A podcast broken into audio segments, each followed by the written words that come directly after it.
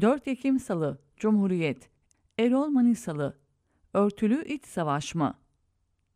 Amerika Birleşik Devletleri'nin, Rusya'nın ve Ukrayna'nın bugünkü beklenmeyen radikal açıklamaları yaşanmakta olan örtülü iç savaşın daha da derinleşeceğini göstermektedir. Amerika, Çin ve Rusya arasında Soğuk Savaş sonrası başlatılan örtülü ve masa altı kavga ve askeri çatışmalar artık masa üstüne, gün yüzüne taşınmaya başlanıyor. Her üçünün de planı rakipler tarafından bugüne kadar yaşandığı gibi sürdürülmekte ve çatışma derinleştirilmektedir.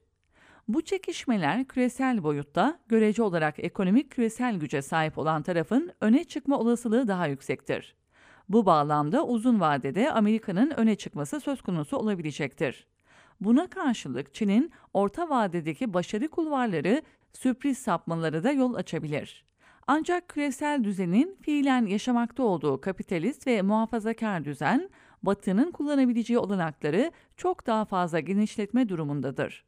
Bu varsayımdan hareketle Batı'nın şansı öne çıkmış olabilecektir. Batı'nın benim bu varsayımlarıma dayanmasına yol açan nedenleri şu şekilde sıralayabilirim. 1. Avrupa Birliği'nin bu bağlamda bugün sahip olduğu iktisadi, siyasi, sosyal, ticari ve mali güçler.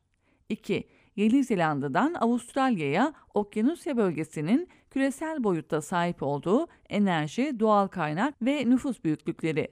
3. Japonya'nın ve Rusya'nın Güney Amerika'nın ve Kanada'nın küresel dağılımındaki ticaret, enerji ve doğal kaynaklardaki payları.